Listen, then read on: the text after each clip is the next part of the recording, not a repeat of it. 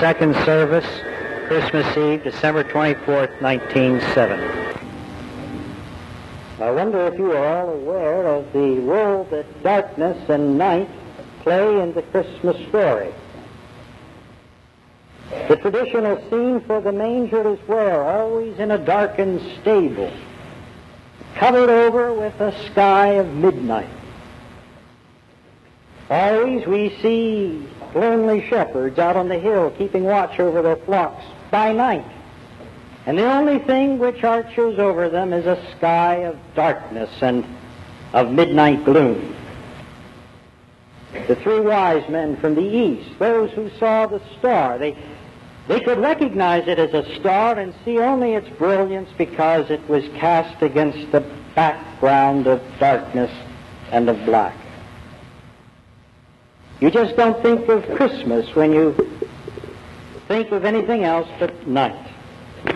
Why, it's to the place now where we feel that if there were no night, there could be no Christmas. We catch this same spirit as the historical narrative tells us that Jesus was born in Bethlehem at night. If we were to call a worship service for tomorrow, Christmas Day, there would not be one-third the number of you here present. But call a service for Christmas Eve in the darkness of the night, when perhaps it is rather exotic to leave our homes when it's the usual hour for bed and to come into a darkly lit sanctuary, into the sanctuary which is cast with the soft reflection of the lighted candles. We come just because this is not a novel service, but because we too know that night plays a very important part of Christmas. And we think that if we were not here tonight, the Christmas day probably would not follow, or at least it would not seem right to follow without first the night. So you see, this is the way we always celebrate Christmas. The night precedes the light. Before we can understand that Jesus Christ is the light of the world, we experience the gloominess and the darkness of night. Now, I don't think God made a mistake when he caused Jesus Christ, his Son, the light of the world, to be born at night. For after all, when God created this world, we read in the book of Genesis that first he created darkness, and then he said, let there be light. Always there is night before there is light. And so it is in a spiritual pilgrimage that many of us have taken, and we hope that many more will take. Before there can be the light and the brilliance and the joy and the happiness and the peace which comes from that babe of Bethlehem who grew up to be the Lord and the Savior, there must first be the night. The darkness of night can do horrible things to people, but it is necessary. Because you see, without the night, light is of very little use. In fact, the only good light can serve is when it serves in the presence of darkness. Light is good for one thing only, and that is to overcome darkness. And if there is no darkness, then you don't need light. Who ever heard of throwing on an electric light switch in a room that is already lighted by the brilliance of the sun? Well, even a little child knows that when he goes out in the walk in, in the morning hours, he doesn't have to carry a flashlight with him.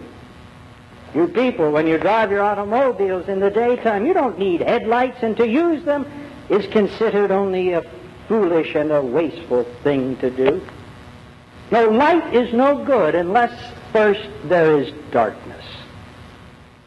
The world was dark when Jesus Christ came into the existence of humanity. And the reason that he was able to shine as the bright and morning star was because the world was in darkness and in gloom. And if there had been no darkness, Jesus Christ would not have been recognized and known as, as the Lord and Savior, as many people called him. So you see, this is a natural process of of spiritual development. And though some of us don't like to walk through the nights of the soul, and though those of us have had perhaps this past year many horrible midnights of the soul, it's only as we have had these that we have been able to see the light. It has only been through such experiences of darkness and gloom that we have been able to know that Jesus Christ is truly the light of the world. Historically, the night had to precede the light. And to find the true meaning of Jesus Christ in your life, I'm sorry, but there has to be night before his light can shine. So you see, ladies and gentlemen, men and women, young people, all of us who are assembled here tonight can be divided into two groups. Those of us who have had a midnight experience in the darkness of gloom, perhaps we have realized the darkness of our sin the blackness of the guilt has come before our eyes. Perhaps we have known some midnight as we've had to walk through some valley of a shadow. A shadow that has brought disappointment, grief, and sorrow. But we were in that night, and we found Jesus Christ to be our only light for hope and for faith and for salvation. And we come here tonight to sing our praise to that little babe of Bethlehem, who is more than just a little miracle of God in, in a manger, more than God incarnate. Jesus Christ, our Lord, our Savior, our friend, and our light. And then there are others here who have really not experienced Jesus as the full light of their every wish, want, and desire. And the reason that they do not see the light is because they have not experienced the night. And the light will come to them only after they have had some horrible night. And we pray that for those of you who have come from different places to come and worship with us here, that maybe tonight this is the hour for which you have been born. This is the night where you will have revealed unto you by the power of God's Holy Spirit the light which is in Jesus Christ.